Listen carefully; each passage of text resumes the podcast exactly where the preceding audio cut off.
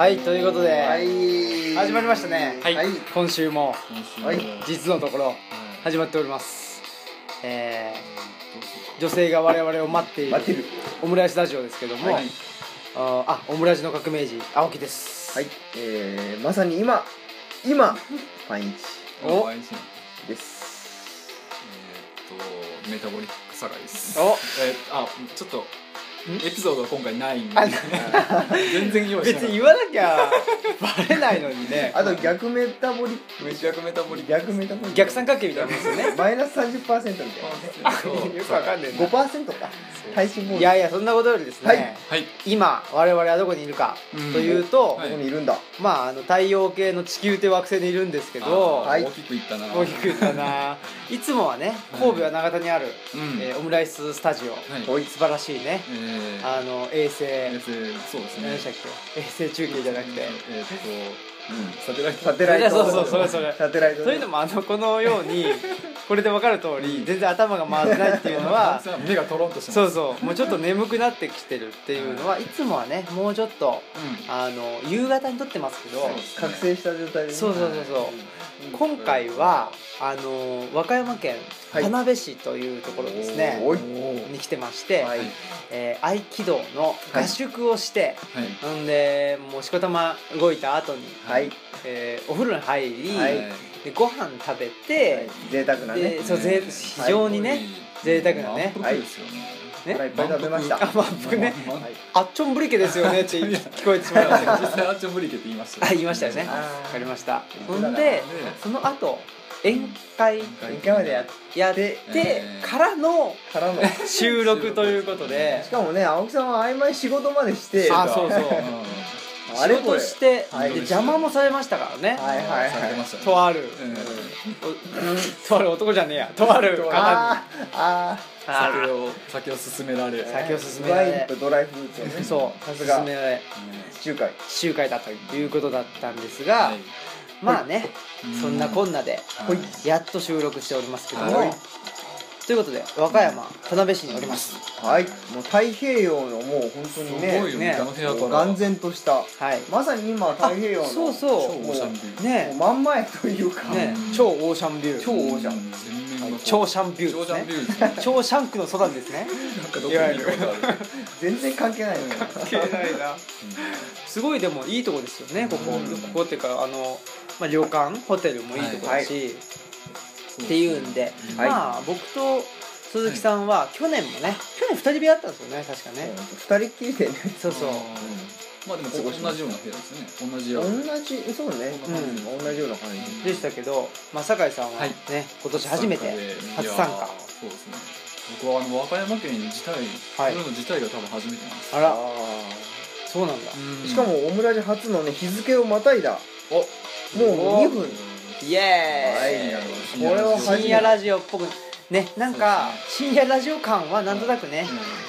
出てましたけど、今までね、ずっとリアルに深夜に収録しているというのは初めてですね。初めてですね。はい、そんなこんなで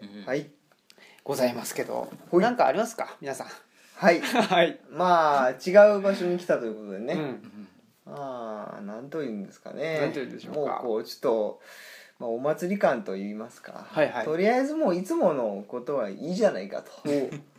いう感じがちょっとね、今来てて、というと、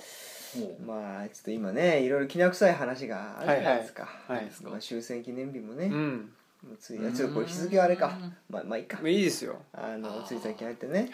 まあ不戦の誓いっていうフレーズが毎回入ってたのが、毎年ね、今年はないと。安倍ちゃんの発言からコピペ、これいつもの話だな。いや、いいんですけど、というのもあるが、それとは別でね、やっぱりね、そういう大事なことは大事なことであるんだが、しかし我々は田辺に来て合気道をやっているぞっていうことですね。まあそこら辺ね、日常があるんでね、やっぱりそこら辺ね。でもすごいですよね、多分普通の人に比べたら、我々の日常っていうのは、ちょっとおかしな日常を送ってるんじゃないかという気もしております。まあ関係ないですからね、ウィークデーとかウィークエンドとか、そういうのないんで、私もこう普通に、まあ今言ったらまあちょっとまあね日付があれですけど盆中ですけど、はい、本当普通に仕事してましたからね、うんうん、だからまあ、ね、あんまりねまあ同じこと言いますけど、うん、はい、平日とかね休日とかないですからね、うん、そうですね同じこと言っちゃったけど、うんうん、まあまあまあ、うん、そこはね、僕なんてだってもうそろそろ、はい、インドネシアにね、うん、ちょっとお仕事で行かせていただいて、はい、いやでも4日間ぐらいですかね、うん、行って帰って4日間ぐらいで、うん、っていうこともあったりするんで、うん、はい、まあその合間のちょっとね、はい、なんていうんですかね、これは休息っていうには稽古はちょっと厳しいですけどね、うん、まあでもねリフレッシュって感じで、そうですね、はい、まあ、でもちょっと今日ヘロヘロになってしまって、はい、うん。どうでしたか、酒井さん。ヘロヘロですよ。本当ですか、うん、なんかまだまだいけるなみたいな。いけるんですけど、うん、もうワンセッションいけるみたいなこと言ってましたね。行こうと思えばいけるけど、でもな普段と比べたらやっぱヘロヘロっすね。そうですね。ああ、なんか一説には人間というのは、はい、こう脳に、はい、ほとんどのエネルギーを消費していて、うん、でほら結局炭水化物がほとんどでしょ、こと日本人っていうのは摂取してるのはね、はいはい、大まかに言うとだけど、はい、で炭水化物って要するに分解すると糖になるじゃないですか、はいはい、で糖っていうのはどこで消費されるかって脳らしいんですよ。ほとんどのエネルギー、そういうざっくりした流れで言うとほとんどの食物のエネルギーは脳で消費してるっていう説があって、で人間というのは肉体は実はあんまり疲れてないんじゃないかと、脳が疲れてるんだと、そう、脳をどう扱うかっていうね、まあ、ちょっとここら辺はいろいろありますけど、はい、まあね、現代の、というか我々のね、うん、私の好きな人類というか、ね、好きですからね、人類の文明というのはまあどんどんね、うん、まあ、こう脳化していくと、うん、そう僕ねそれ流れはかなり強い。確かにね思ってて、うん、なんか最近そう成熟した社会とか言うじゃないですか、はい、よくね、はいはいはい、でやっぱりまあ、成熟した社会っていうのは、うん、人はそこに住んでる人っていうのは、うん、どんどんと未熟になっていくなっていう気がしたんですよ、なんとなく。なるほど、うん、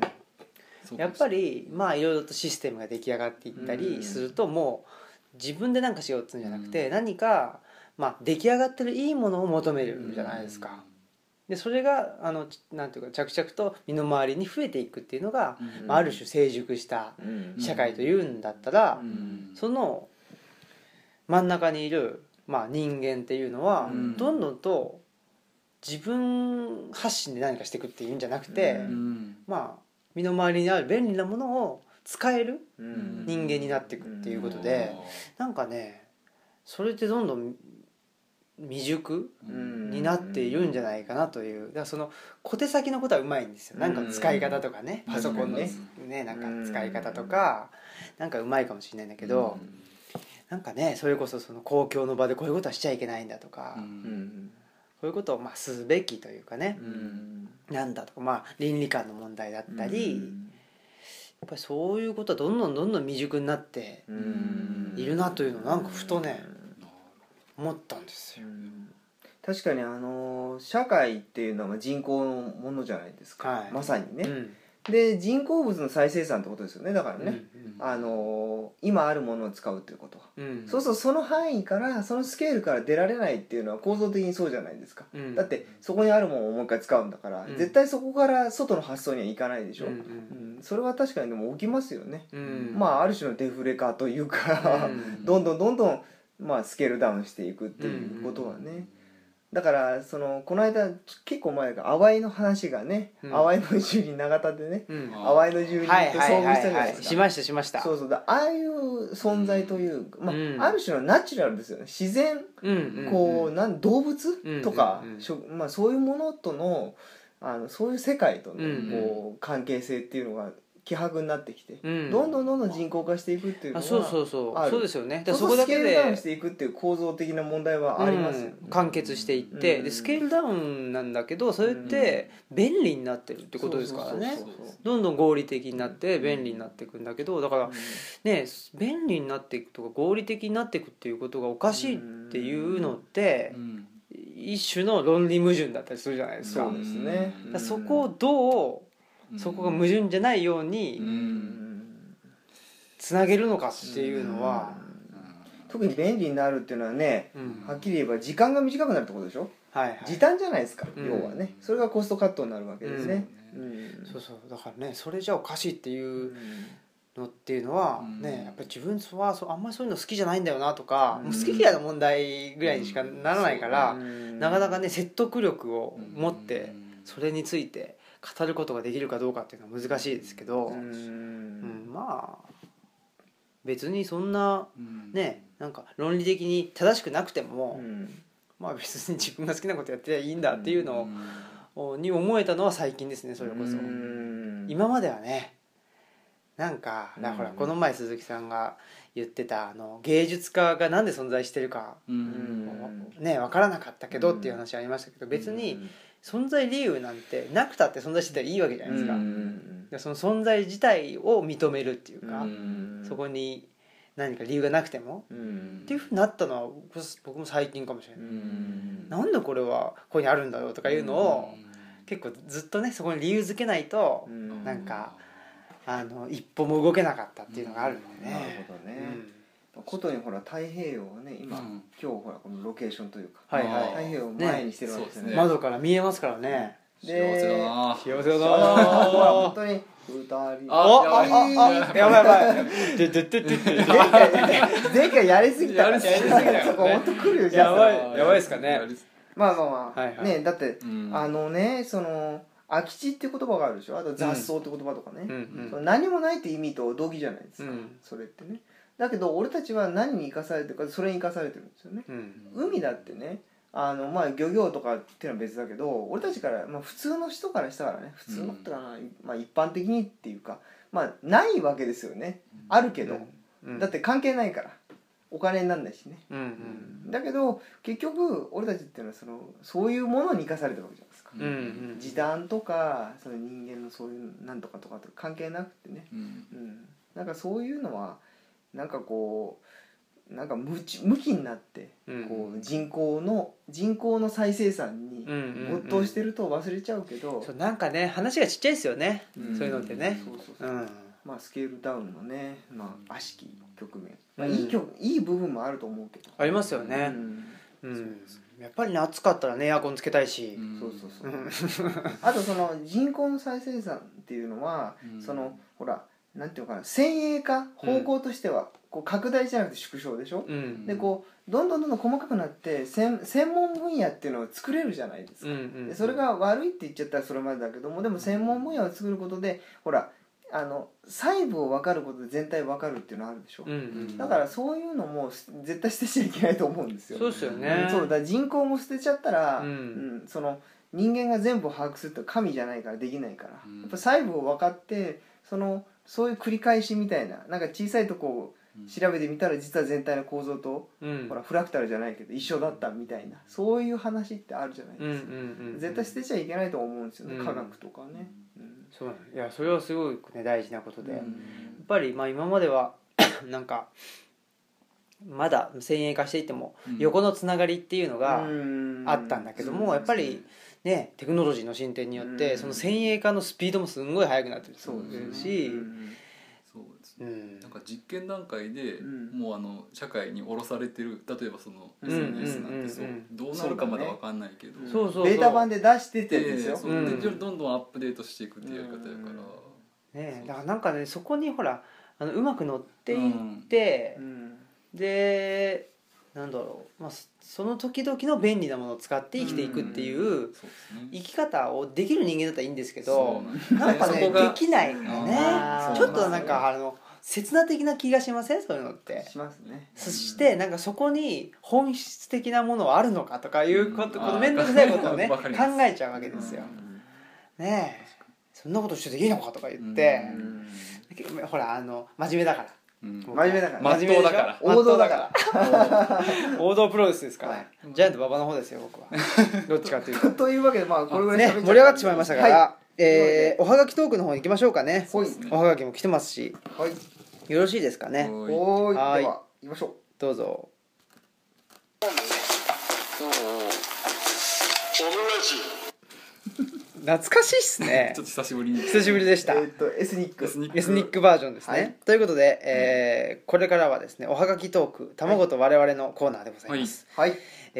スナーからのお便りが来てますんで、うんうん、ご紹介したいなと思います。で、今回ですね、私ツイッターで受け付けたんですけど、はい、なんでツイッターでもね、僕のアカウントもあるし。はい、発見しようと思えば鈴木さんのね、はい、アカウントもあるんで、たまにリツイートしてますけど、ね、たまに同じよね毎回白いタイプなんですけどなんでたまになのか分かんない、いや忘れちゃうんですよね。確かに、ね、合間にやってるんで、合間にね、はい、なんで、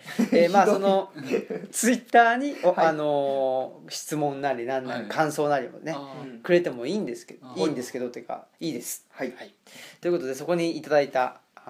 お便り、はい、ツイッターも実名でやってらっしゃるんで実名でいいと思うんですけど、大川正樹くんという人がいてですね、その人からご質問をいただきまして、はいはい、なんか確かスピンオフサッカー界ですごい名前が出た人ですよね、大川さんがイニシャルトークで、なんか本名言ってからイニシャルするってよくわかんない、なんかイニシャルしようがしまいが関係ないんですよね。どっちにしても大川さん、だってもう本名出してる人ですからね。非常にね、実はなんていうかな、この業界では有名な方なんですよ、大川君という人は。いろいろな話題に登場する子なんですけど、その子から、青木さんとの関係性は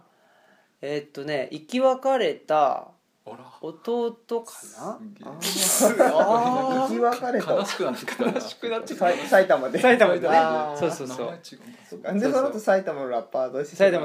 て再デビューして。でいいジャンプのね、一人全部実名の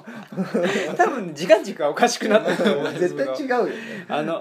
ね。後輩の子なんですよ、大学で。でもどこでだったのかな、最初の出会いはちょっと忘れちゃいましたけど、ということで後輩の子なんですけど、じゃあ関西にいらっしゃる。彼ね、和歌山出身なんですよ。だからちょっと和歌山に我々いるってことで、今回はテーマとしてそう非常にテーマは知らないけどまあってことでいるんでね。そうで、彼から質問受けまして、なんだっけな、素直に褒められるにはどうしたらいいですかと、その一文だけが来たんですよ。で僕がいまいちね、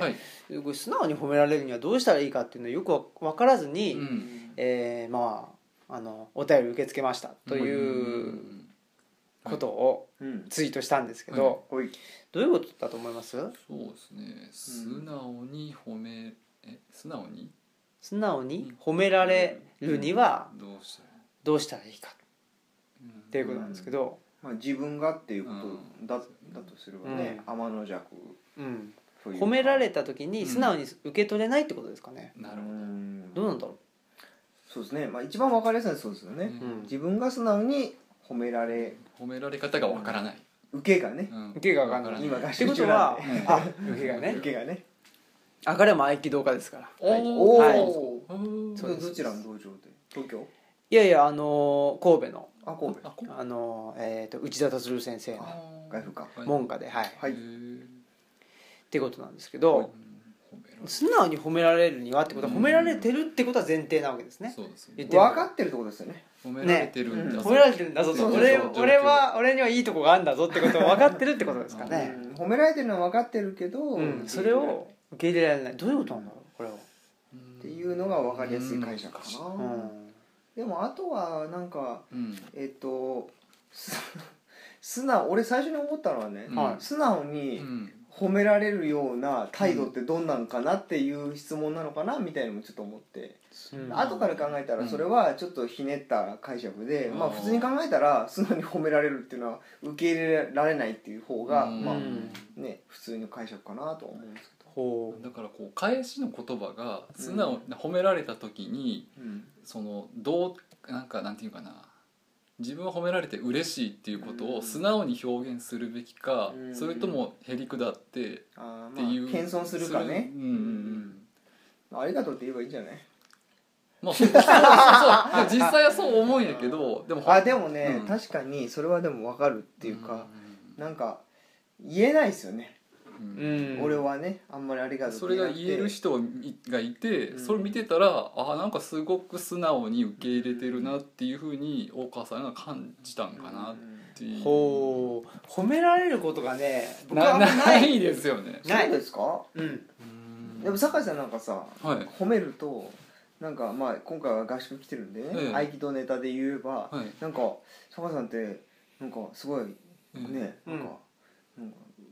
いきなり演舞会とかに出てねうまいよねみたいな言うと、うん、いやいやでもそれはなんかみんながなんとかやからとか言うじゃないですか。 あと たまたまやしとかたまたまやしたまたまなんか、うん、いやでもとかって言うじゃないですか。まあ基本的にはあんまりこうどういうんですかね素直にっていう形ではなんかやっぱ自分のことは受け入れられないけどそれはでも素直に褒められるにはどうしたらいいかっていうぐらいの問題なんですかね。でもそんなにそれは意識してないですよね。そんなそこまでそれを聞いて思いましたけど、そのいやいやいやと言って、いやそれ皆さんのおかげですよとかね、いうやり方と、はい、なんかその褒められたと、時に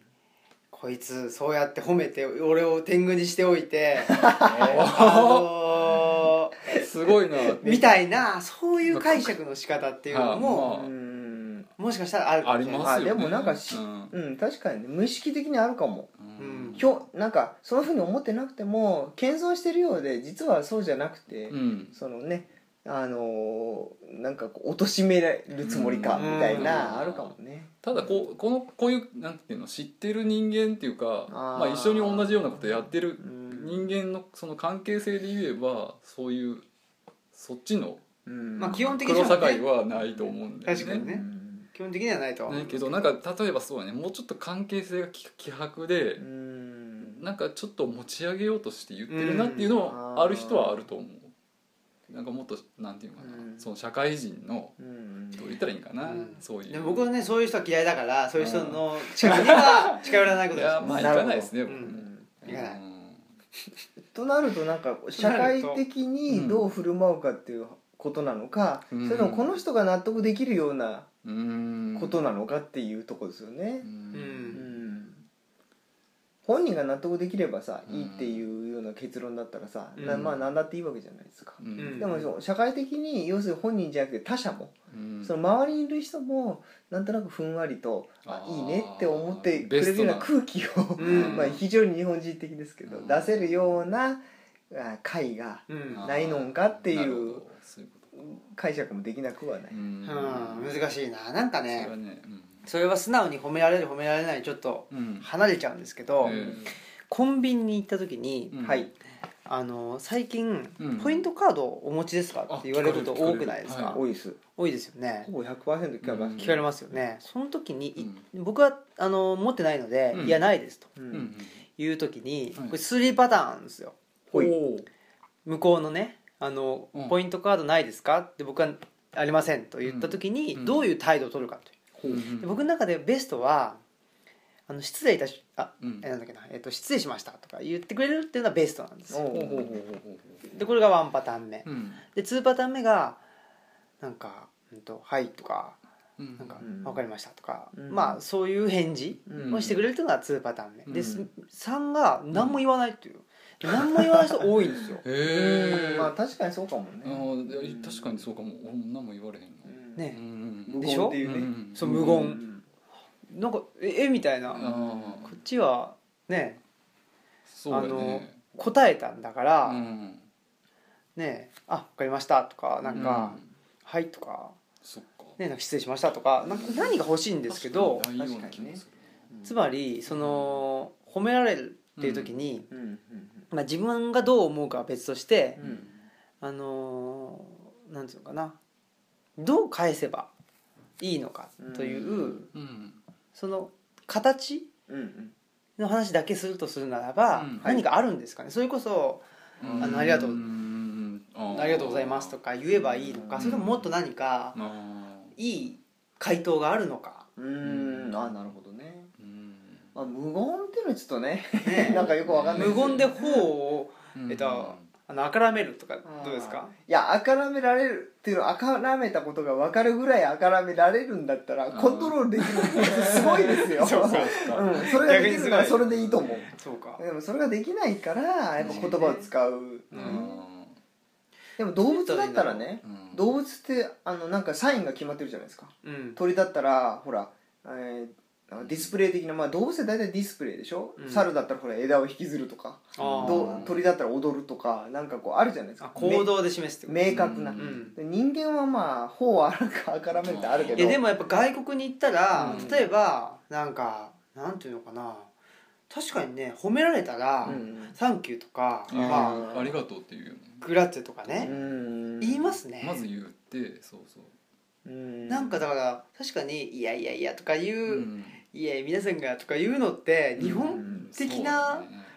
謙遜の文化ですね、うん、だから日本の場合はね多分さ、うん、そのまず個人っていう概念がないじゃないですか、うん、基本的に社会でしょ、まあ、違う世間でしょ、うん、日本はで引きずってるとこあるって話なんか前もちょっとしたじゃないですか、はいはい、まあ個人化していってるけどね、うん、でも、まあ、それは弊害もあったりとか、うん、今ほら例えば言ったら個人に割った方が要するに GDP っていうのは伸びるわけじゃないですか、うん、要はその仮想的に個っていうのを作るわけだから、うんうん、別々に回せば、まあ、消費主体として個人を作るってことですよね、うん、だけども、うん、その弊害っていうのがまあいろいろ出てきたのが今でしょ、うんうん、だから、まあ、あえて言えばその個っていうのはちょっと今捨てて、うん、そのまあ世間っていうかつての古き良き日本に戻るとすればどうなのかっていうのを考えたらいいんじゃないですかね。そうすると要するに自分がいいとか運とかうんぬんとか言うんじゃなくて関係性の中で結果として、ね、いい、褒められ方、うん、なんでしたっけ、そう素直に褒められる、そうそう、なんか周りの結果として素直に褒められましたみたいな、うん、だからどう見えるかってことでしょ。そうそうそう、要するにだけどそれがわざとらしかったり、うん、なんか狙ってんじゃなくてナチュラルにこ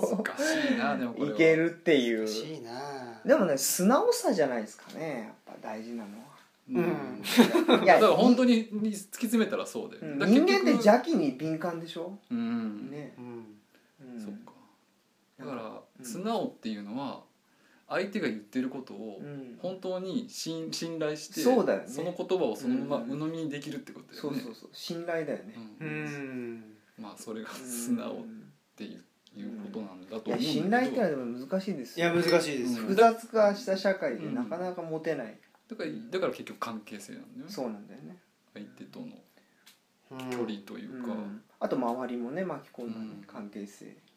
信頼性って、うん、その相手との契約じゃないじゃないですか、うん、結局その自分がね、俺を信じてくれ、俺はこういう条件を出せるって言ってそれを承認してもらったからって得られるもんじゃないでしょ、それは契約じゃないですか、うん、信頼性ってね結果としてあるもんじゃないですか、うん、だからその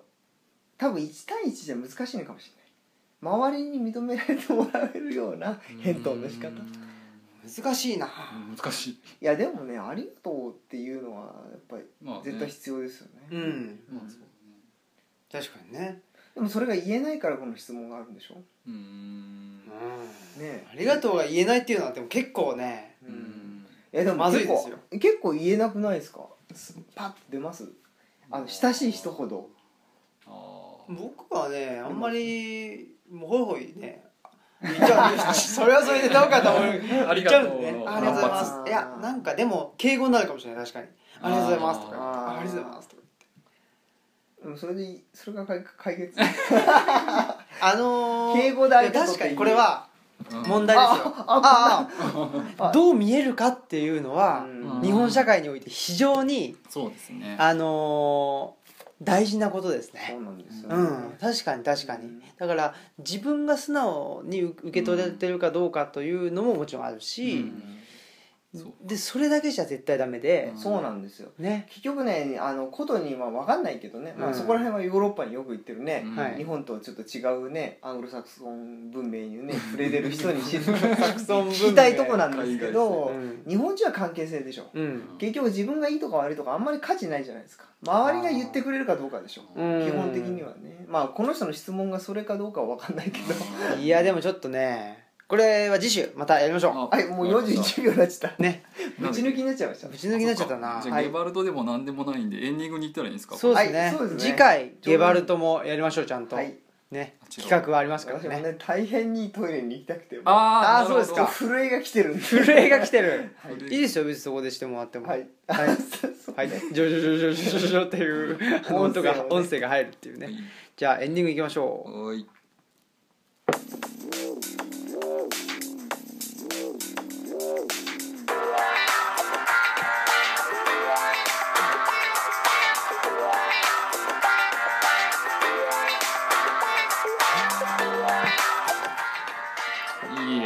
いやいや、ということでね、鈴木さんもトイレに行きたいし、なんか妙に暑くなりましたけどね。妙に、確かにこの暑さなんですかね。まず部屋の温度はエアコン切ったから少し上がってるって、この暑さはあるし、プラス何かやはりみんなの金銭に触れることだったかもしれませんね。素直っていうのと、それまあ素直っていうのはもしかしたら。あとまあ酒井さんが全然今回喋ってないってそうだちょっとね問題がね、ちょっとね疲れが出てるから頭が回んないですよね。確かにね、難しいなと思って。難しい、日本人の話っていうか、なんかこういう話してるとよくそのメタ視点の話っていうか出てくるじゃないですか。なんかあんま海外だとそんなこと意識しなかったよね。しないしない、どうしてもこうどう見られてるかっていうことをすごい意識した考え方が日本人って強いんかなって。参考レベルじゃないでしょ、それがかなりさ重要なとこでしょ、他者の意見、メインと言っていいぐらい強いですよね。やっぱり均質性が高いと思いますよね。突出しないようにするとか、まあその同調圧力。でもね、僕はイタリアのサルデーニャ島という島に行ってますけど、やっぱり同じ島、日本も島じゃないですか、であっても、やっぱり向こうの方が品質性が低いっていうんですかね。やっぱり言語を基本としたコミュニケーションですよ。だから日本はやっぱ不思議ですね。本当不思議じゃないですかね。島国としてもくれない。どうなんですかね、その韓国とか同じアジア。いや韓国の人あんだけね喋って主張するじゃないですか。人の意見、まあでもそういう意味では人の意見をすごい聞く民族とは言えなくもないかもね、日本人はね。だからその聞くっていうのも受け入れてるのか、それともほらね、よく日本の文化論で言われる取捨選択してるわけじゃないですか。はいはいとか言っときながら自分たちの都合のいいものだけを取捨選択してるっていう。農民をね、こう弱ってどうしようもないすいませんって言ってるようで、実はすごい食料とか隠してる。なるほどね。あと解釈会見とかね。解釈会見ね。あらまたこれはあら火がつきますよここから。ということで青木と鈴木と酒井でした。さようなら。